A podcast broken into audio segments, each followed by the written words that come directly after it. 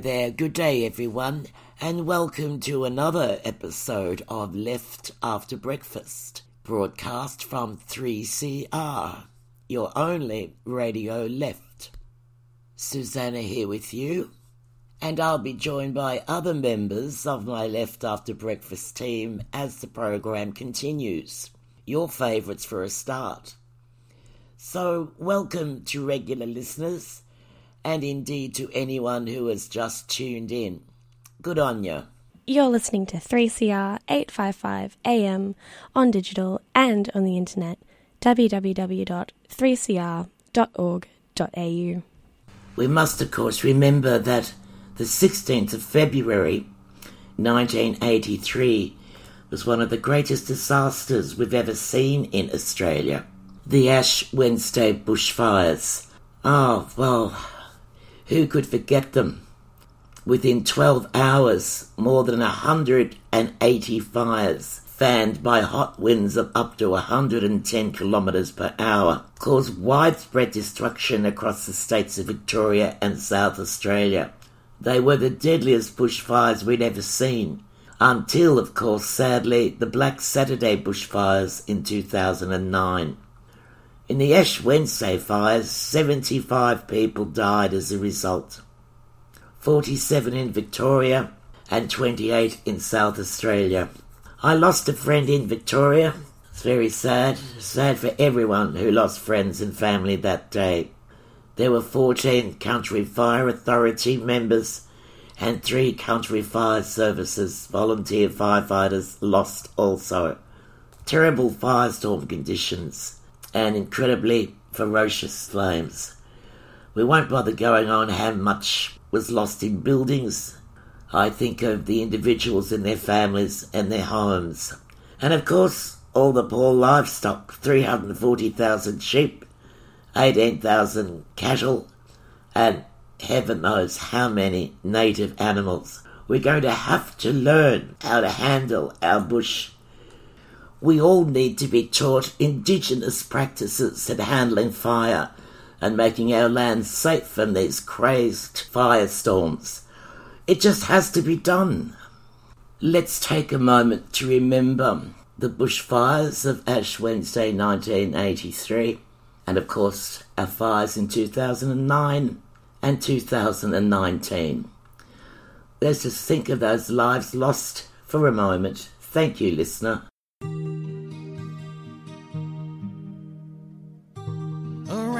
Spark from the devil's hand brought destruction on our beautiful land. Time to escape the smoke-filled skies. Hundreds of lives in the blink of an eye. Stars in the sky, an orange moon looks down on the townships now barren and doomed. Acres of vineyards for miles around, now acres of memories burned to the ground.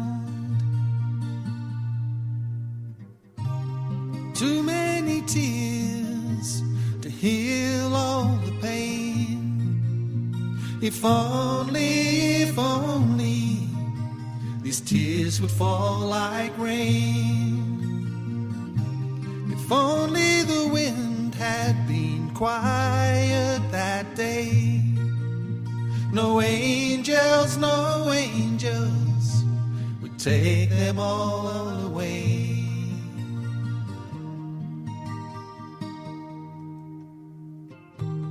Huddled forever in the dark of a room, hearing the sound of the devil's monsoon, destroying all things that lie in its way. So many good people were taken away. frightened no longer, away from all harm.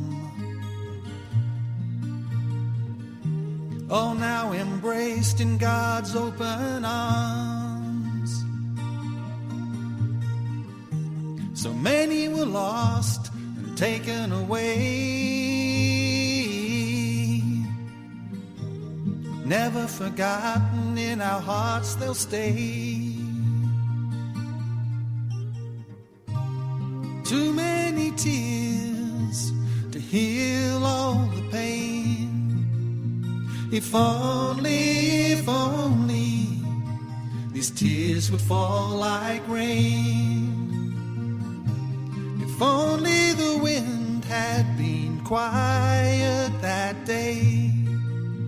No angels, no angels would take them all away.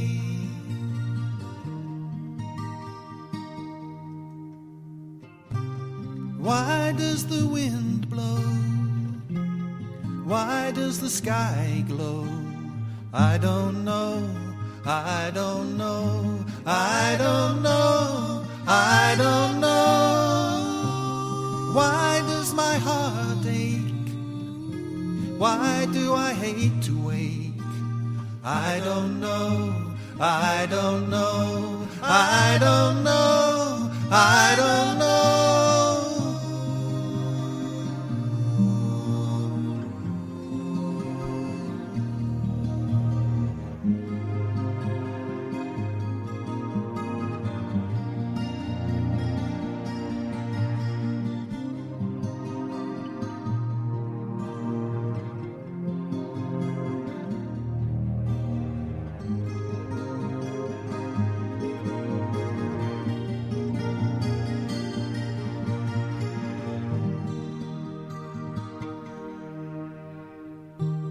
Landscape so vibrant now turned into dust,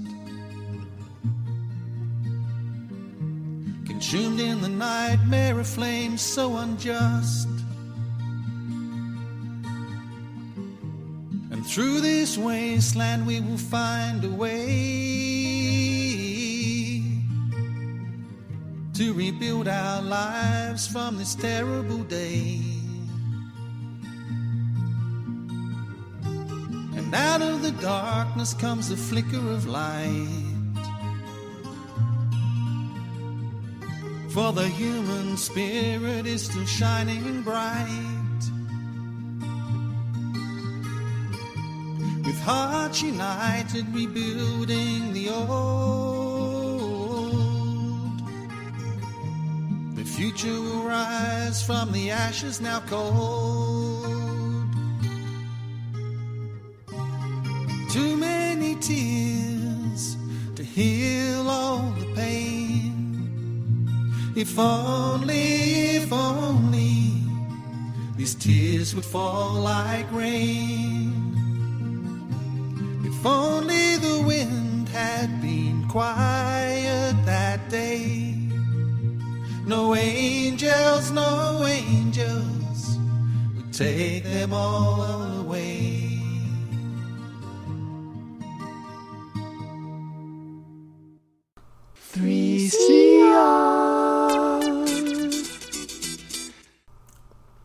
Let's start with a bit of a news roundup. What's been going on in the world? Are you feeling the pinch a little bit, listener? The money's getting tighter and tighter and food prices are going up. Just feel better when you think about the tax that we're paying and where it's put to, how it's used. The Commonwealth Government has spent more than $7.5 million prosecuting whistleblowers. For example, Bernard Collaery, David McBride and Richard Boyle. And if that sounds, well, a lot of money to you, just think about the fact that most of that money resulted in abandoned prosecution. The Collaery and Witness K case alone cost the Commonwealth $5,510,829. You wonder how you get those, $29 in there, don't you? To jog your memory a little, former ACT Attorney General Collaery allegedly helped an ex-spy reveal info about a secret Timor-Leste mission. McBride allegedly leaked defence into the ABC, and Boyle allegedly revealed unethical debt recovery at the ATO. There you go. Our taxes at work. You'll also be very relieved to find that coal mines are good for the Great Barrier Reef. Yes, they're good. Matt Canavan, the National Senator, said, "We have 34 coal mines that operate in the Bowen Basin. All of them are close to the Great Barrier Reef. Most of them have operated for decades. And guess what has happened over those decades? We now have record coral cover on the Great Barrier Reef." There you have it, listener. Coal mines are good for the reef, or at least they don't harm it. Don't you feel good? The 4 mass bleachings in the past 6 years, they're just a coincidence, nothing to worry about. You'll also be very relieved to find that coal mines are good for the Great Barrier Reef. Yes, they're good. Matt Canavan, the National Senator, said, "We have 34 coal mines that operate in the Bowen Basin. All of them are close to the Great Barrier Reef. Most of them have operated for decades. And guess what has happened over those decades? We now have record coral cover on the Great Barrier Reef." Well, thank you, Matt Canavan. Now I know. And I know that, despite what the scientific community says, coal mines are good for the Great Barrier Reef. Or at least they don't harm it. Aren't you relieved, listener? Of course, those 4 mass bleachings in the past 6 years are just a coincidence. Nothing more than a coincidence. But here's some happier news about coal mines. In fact, great news. Environment Minister Tanya Plibersek has rejected the Clive Palmer-owned coal mine proposed near the Great Barrier Reef. This is the first time ever that a federal environment minister has ever rejected a coal mine. And this comes, of course, after years and years of community opposition to this mine, proposed just 10 kilometres from the Great Barrier Reef World Heritage Area. Now that is something to make you feel good. And some more good news. Thousands of refugees in Australia who have endured years of uncertainty will now be able to apply for permanent residency as the federal government moves to end a decade of refugee limbo. Thousands of refugees in Australia who have endured years of uncertainty will now be able to apply for permanent residency. The government has announced it will provide a permanent visa pathway for those who are currently on Temporary Protection Visas, TPV, and Safe Haven Enterprise Visas, SHEV, those who entered Australia before 2013. And they can now apply for a permanent resolution of status visa. There are thousands of these people in the community, and they've endured all this uncertainty due to the policies of the previous Liberal government. TPV and SHEV holders, they work, they pay taxes, they start businesses, they employ people, and they build lives in our communities, very often in rural and regional areas. Without permanent visas, however, they've been unable to get a loan to buy a house, build their business, or pursue further education. It makes no sense, economically or socially, to keep them in limbo. So that's almost 20,000 people eligible now to apply for permanent residency. Well, that's great. That talk of coal mines made me want to hear a coal mining song. But before I do that, listener, I want to remind you that it is that time of year for subscribers. If you're not a subscriber to 3CR, well, why aren't you? It must be time for you to do so now. Come on, subscribe and keep us on air. When disaster hits a group of islands scattered around the ocean like Tonga, it is evident how the responses and actions can be difficult. For these multitude of beings have no idea what to do, plus no equipment or tools to work with, and the impact will show on everything, physically, mentally, financially, and people, due to being uninformed and unequipped. So maybe this is a question for the Tongan government. How can you manage situation like this better in future? Subscribe to 3CR, informed, articulate and alternative. Go to 3cr.org.au/subscribe or call the station on 03 9419 8377.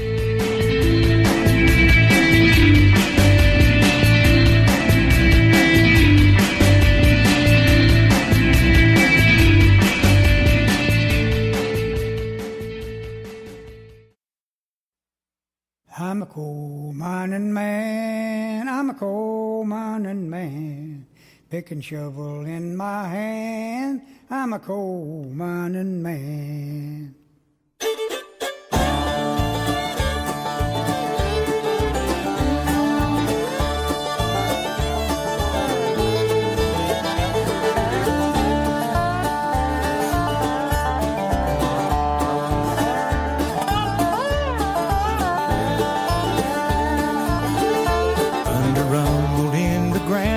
A dreadful moaning sound as the mountain started shaking, timbers breaking, coming down. Now the walls are closing in and the air is getting thin as I contemplate the end of a coal mining man. I'm a coal mining man, I'm a coal mining man, pick and shovel in my hand, I'm a coal mining man. If I die down in this mine, Fairmont number 9, bury me right where I stand, I'm a coal mining man.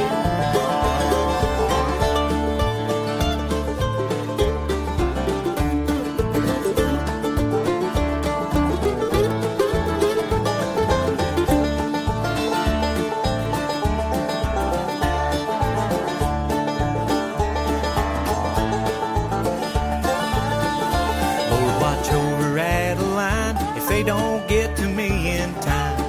I know by now she knows that I'm trapped down in this mine. Keep her near and dry her tears and hold her trembling hand, the only hand that held the heart of this coal mining man. I'm a coal mining man, I'm a coal mining man, pick and shovel in my hand, I'm a coal mining man. If I die down in this mine, digging Fairmont number 9, bury me right where I stand, I'm a coal mining man.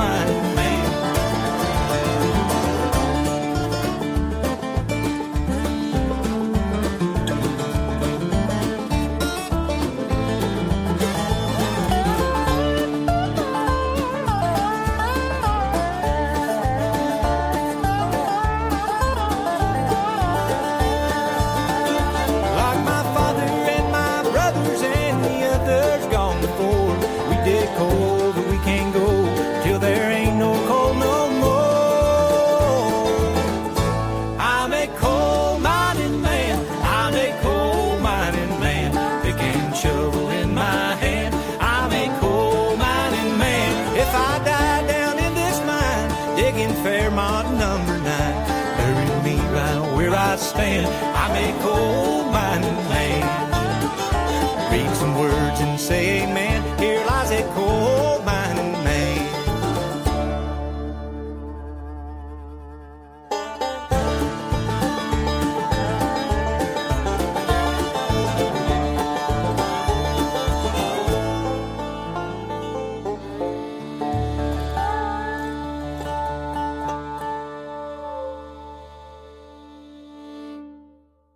And now let's hear from the BL from the bush.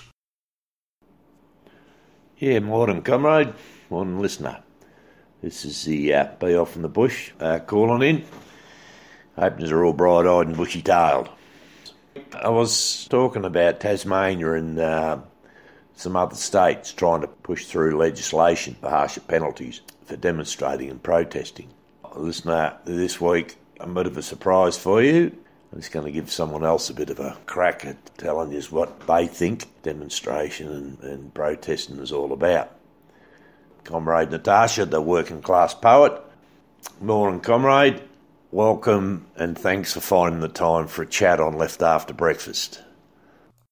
Natasha, do you think that the role of the police will be greater with this new legislation if it gets up and running on the anti-protest laws? Historically, the role of the police in situations like this, where people are taking to the streets or people are defending their communities and acting together, the role of the police is to protect private property. You know, we live under capitalism here. That's all we can talk about from our personal experience. But my personal experience of being involved in taking to the streets over many issues, all the demonstrations that have been held in the city and out here, is the police are there to defend private property and the interests of profit. As police powers increase, that's designed to decrease the power of the people. Yeah, and also I just sort of like to go into that is that I think that, and I'm sure you were there, or I know you were there, and quite a few others, which was probably the biggest demonstration I'd ever been involved in, and quite proudly involved in, was when the attack was on the workers' health and safety on the jobs and what have you. I think there was, 10, 15,000, if not more, took to the streets. That was when union movements got together and talked amongst each other and had a real good demo. And it didn't have 100% outcome, but it had some sort of outcome in trying to change some of the laws that were already put in there by the Liberal state government at the time. And also there was demonstrations on injured workers. Yeah, that was during the Kennett era. That was the largest demonstration I'd been in at the time, until then. And there were 100,000 people in the city, in Melbourne, against privatisation, which the Kennett government were introducing, and all these other anti-worker and anti-union laws, and we've seen the result. We see the result now. That being the case, I think, it's a message about that they fear the numbers. What do we have? We don't have all the resources of the state to draw on. We have each other. And we have the numbers, and that's the principle of unionism as well as the principle of people power. That's what we have. We have solidarity with each other, and we have the numbers, and that's what they're scared of. It does seem that way, because when you're looking at the different states, you're looking at Victoria, so you seem to think, well, what's happening here? Well, we've mentioned the logging. What other thing is paramount in the minds of these politicians? They've got to try and get this legislation rushed through. Tasmania is quite evident what's happening down there is it's to do with the rainforests and keeping the place pristine as it is. Developers are hand in pocket there with them. They want to start slashing and burn and making it into something like the Gold Coast or whatever of Queensland down there. So let's ramp up the laws. Any sort of protest against capitalism or these developers will be met with the force of the law. And in Queensland, as I've sort of said earlier or lately, was that they've had those draconian laws on the books up there for years. I mean, as I mentioned earlier about that CQUEB dispute up there, they even legislated up there that if you wore a T-shirt or any sort of apparel that was supporting those locked-out workers, you also could have got sloughed up or just pulled off the street and blues explained by the goose-steppers up there. So, yeah, it's a pretty shocking situation that we find ourselves in now today, that where once upon a time it was everyone got out to protest, and I'm just, it was about anything. It could have been closures of local shopping strips for these big multinational bloody supermarkets and that to come in. That protest now can be met with, your obstruction and whatever, and you end up getting slouched. This is the dangerous part of all this stuff. Where does it end? And the police will be at the forefront of this. Again, I'd look at it from the point of view of the community. And from that point of view, that's what our strength is. The strength is that people support each other. As long as we operate in that way, then taking to the streets is something that we always reserve the right to. We assume our freedom from the start. They want to take our freedom away, then we fight for them. We assume those freedoms. And I think that's been tried and true. If you look what happened during lockdown, when in the US people were taking to the streets during lockdown over the disgrace of, which has now been proven, of the murder of George Floyd by the police. And here in Australia, people who've been dealing with the tragedy of black deaths in custody also took to the streets in Melbourne, like they took to the streets around Australia, but they took to the streets in Melbourne under very, very difficult conditions, being the most vulnerable to catching the coronavirus. But they handled it really well, and they were able to show to people what Aboriginal people have been dealing with, and their courage, the courage to do that and to continue to do that. What did they do? They took to the streets once again. This year's the 50th anniversary of the Tent Embassy in Canberra, which galvanised Aboriginal people around a whole range of really, really important fundamental issues of rights that, of which they'd been dispossessed of, i.e. the land. And now we have basically a cultural revolution happening from in those 50 years, that transformation. There's still, of course, that fundamental issue of the rights that people have, of course, and their conditions of living, of course. But we can say that tradition amongst Indigenous people and those who've supported those rights over many, many years have made a difference. Yeah, and that definitely, you talk about protests, that was one of the original ones that put them tents up there outside the... Still there. It's still there, it's right, yeah. Probably trying to say here, listener, is that these laws, they'll tell you that they're just there to stop the radical protesters or whatever, but as we said before, you and I both know that's just a smokescreen for more unlimited power. 3CR. Would you like to share with us your thoughts or your earliest involvement in you protesting and demonstrating? Sort of lead us up to where you sort of are today. Yeah, I was brought up in a political family, so I was pretty political at an early age. My first experience of being in a massive demonstration was the days of the sit-ins in Swanson Street in Melbourne that the likes of Jim Cairns and others were leading to get us out of the Vietnam War. And good to say that with his election, the government that he was in, we did get out of the Vietnam War. We did stop conscription, and a whole lot of other things happened as a result of that too. So, I mean, that leaves quite a big mark on you. Most of my adult life, it's also been the mark of the peace movement. So I was involved in a lot of different kinds of demonstrations taking to the streets over the years in the peace movement, anti-apartheid demonstrations. I'm sure people have memories of lots of those.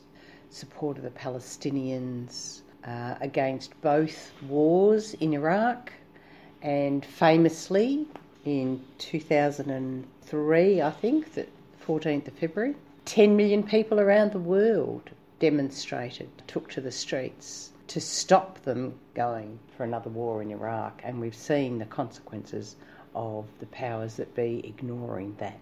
We're still dealing with it. The people in Iraq obviously are still dealing with it, as many in the Middle East, and a lot of other issues over the years. You know, I'm sure the listeners will be able to think of many, many that they were involved in just from the peace movement.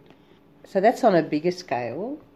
May Day, having gone along to May Day marches even as a child, and taking my own children being involved actively in May Day, that gives us that think global, act local kind of consciousness, because we take the whole world into account. Today, here we are, one of the major issues confronting us as human beings and people on the planet being climate change, and a lot of these issues about changing these laws and increasing the power of the state are about the inevitable consequences of worsening economic conditions and worsening environmental conditions and the clash between the old world and the world that needs to be built out of the old world. So I think some of these laws reflect that clash is going to get more and more intense.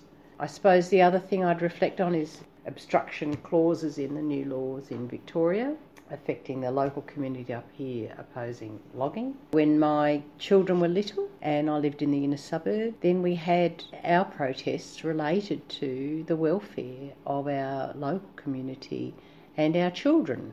For example, setting up the community health centre in Brunswick all those many years ago. The minister at the time, Tom Roper, Minister for Health, who was in the Labor government at the time, and was the local member, was more aligned with the AMA than the local community and opposed salaried doctors at that community health centre. Now, without going into all the details of why we needed them, I'm sure the listeners would be able to work that out. We had one protest after another, and we won. And so there are still salaried doctors at the community health centre in Brunswick all these many, many years later. Another one was, you'd think it was a basic thing, where my children went to school. It was on a very, very busy road in East Coburg. And the parents got together and marched our toddlers and our prams up to the town hall to demand a school crossing supervisor. And we won. These are really small things, but again, I go back to the point that we act from the point of view of living in a community, and we think about living in a community on a planet, and we always maintain our right to go to the streets to protect each other and to protect the community that we live in. Yeah, look, that's great, Natasha. Thanks for that. The history of what it means to every one of us that when we put boots on the street. Thanks again for your input. I just hope that's a little bit informative for you, listener. So it's the BL from the bush. I'll go out in the same old way. Dare to struggle, dare to win. If you don't fight, you lose. Good morning from Left After Breakfast, the only show left.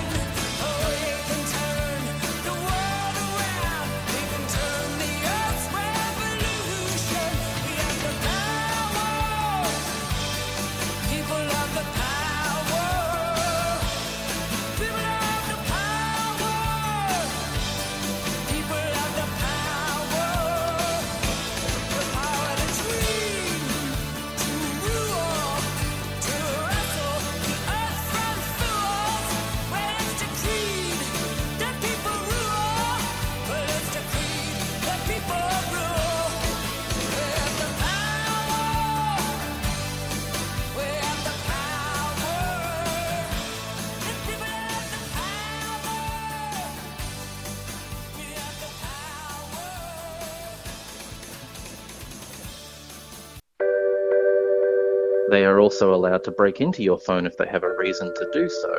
And what we end up with is a surveillance state. What we end up with is multiple government agencies that have legal powers to surveil you when you have not been proven guilty. The underlying tenet of Western law is that you are innocent until proven guilty. What we're moving to is suspicion is enough to take away rights in order to build a case towards guilt. And that's not a legal framework that we agreed to. We need to keep radical voices on air. Subscribe now. Go to 3cr.org.au/subscribe or call the station on 9419 8377.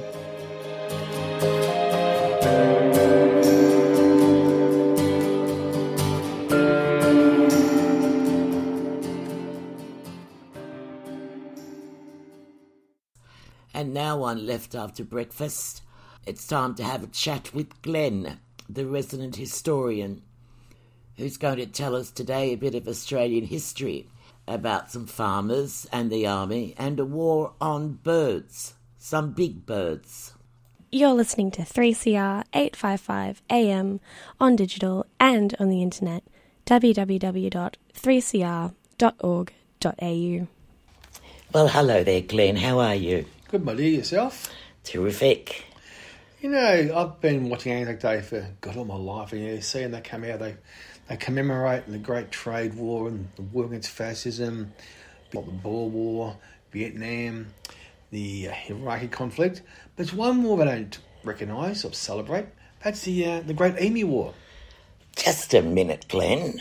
We're talking about wars, aren't we? You said the Great Trade War, and you said the Boer War, and other wars thrown in there, and now you're saying what? Emu, where's that? Emu's not a place. Emus are a species of flightless bird that live on this continent, and there was a big war the Australian military fought back in 1932 against the emus. Truly?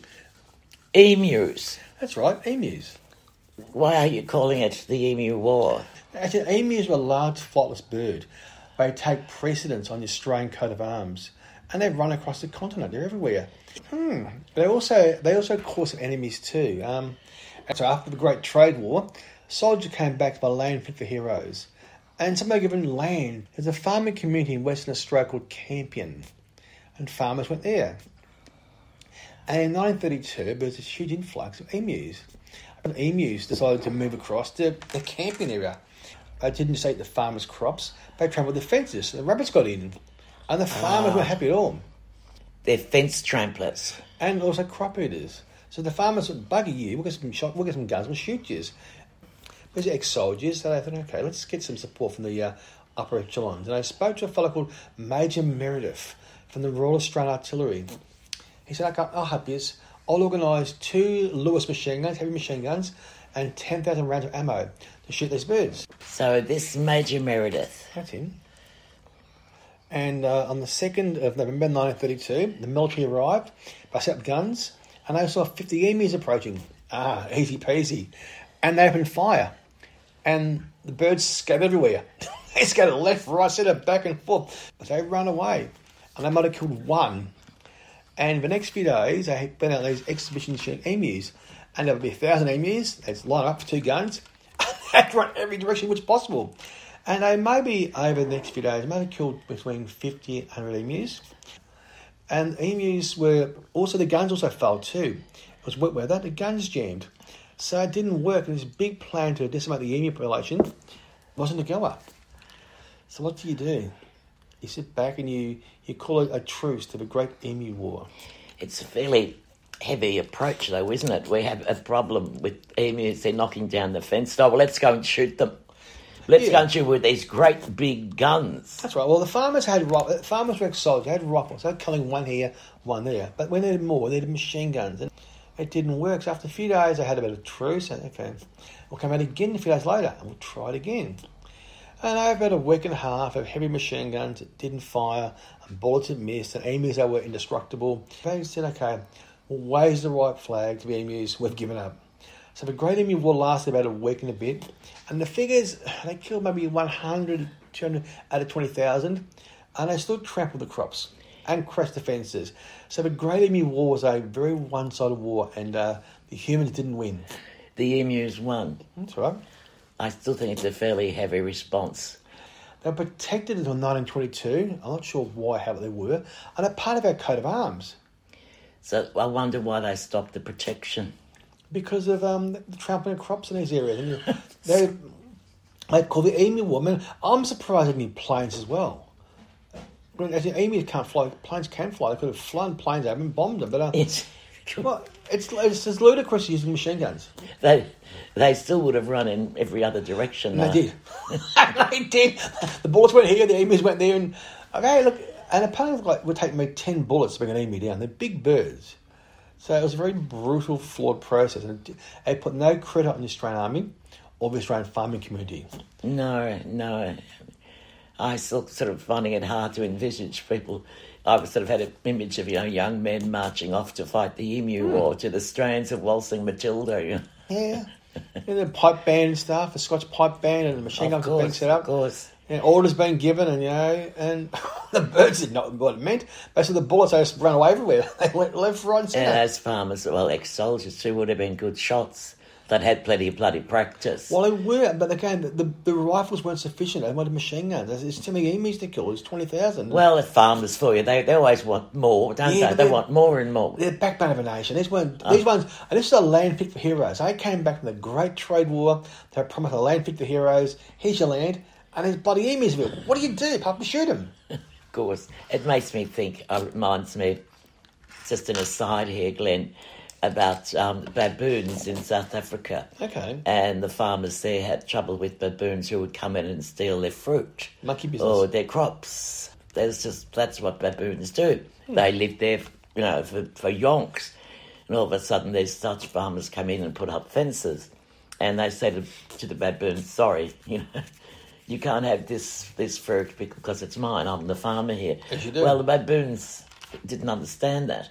And they said just sort of jump over the fence and pick all the stuff. And the farmers used to go out with their rifles to shoot them. But whenever baboons saw, a man with a sort of stick thing raised up, they'd run. And they could hardly shoot one of the baboons because they were so terrified as they saw, the rifle go up.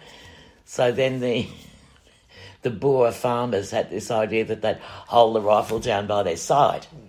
And they wouldn't lift it up until they got close to the baboons. But the baboons soon woke up to that one. Mm. As soon as they saw any human man approach, they'd just run. So then the Boer farmers got a much better idea. They put on their wife's skirts. Okay. And the baboons didn't run for a while when they saw the skirt. But it didn't take them long to wake up that I just thought it was an hysterical story. There's a pattern here. There's the Boer farmers, there's Australian farmers. And there's something which is missing from the equation. Where's the thought process? Well, this land is your land. Well, I said this is a land fit for heroes. Mm. They came back from the Great Trade War. They fought for king and empire to keep the world safe and British and get these farms and the bloody emus eat their food. And then the rabbits get it too. What more can you do? Well, blasted. Yeah. Rabbits, we can put that down to one man who imported rabbits for fun. No one's talking about a war against caterpillars at the moment, I hope. That's my 2 bob worth today. Before I leave, I'll say, in the words of my forebears, Shakula.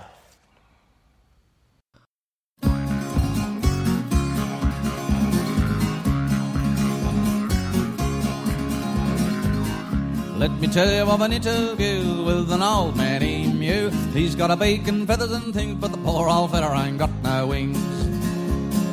Aren't you jealous of the wedge-tailed eagle? I'm better da-da-da-da. Well, the eagle's flying round and round to keep my 2 feet firmly on the ground. Now, I can't fly, but I'm telling you, I could run the pants of a kangaroo. But he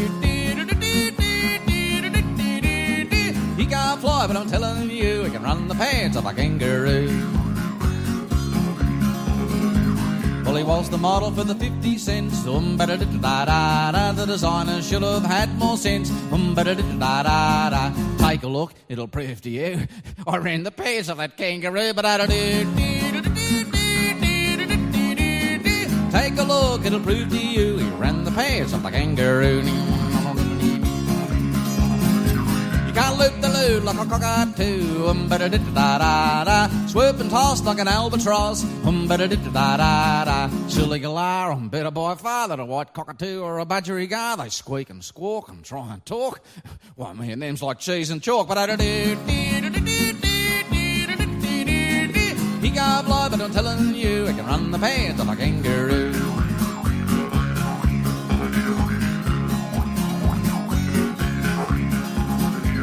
Well, a dingo came around one day. Hey there, emu, you want to play? But the emu was too smart for him. Walked right up and kicked him in the shin. He can't fly, but I'm telling you, we can run the pants on a dingo too. Oh yeah, but he had to kick me in the shin first. Well, the last time I saw old man emu, he was chasing a female he knew, as he shot past, I heard him say, she can't fly, but I'm telling you, she can run the pants of a kangaroo. She can't fly, but I'm telling you, she can run the pants of a kangaroo.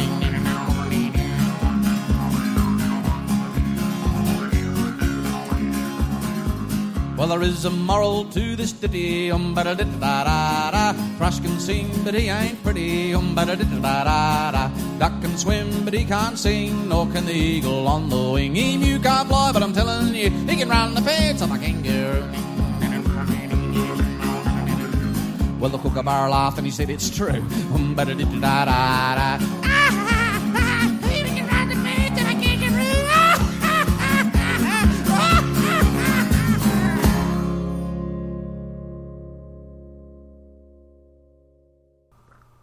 Now, I don't want to distress you, dear listener, but I must bring up the subject of Peter Dutton. We don't have a date for the Aston by-election yet, but that should be fun to watch.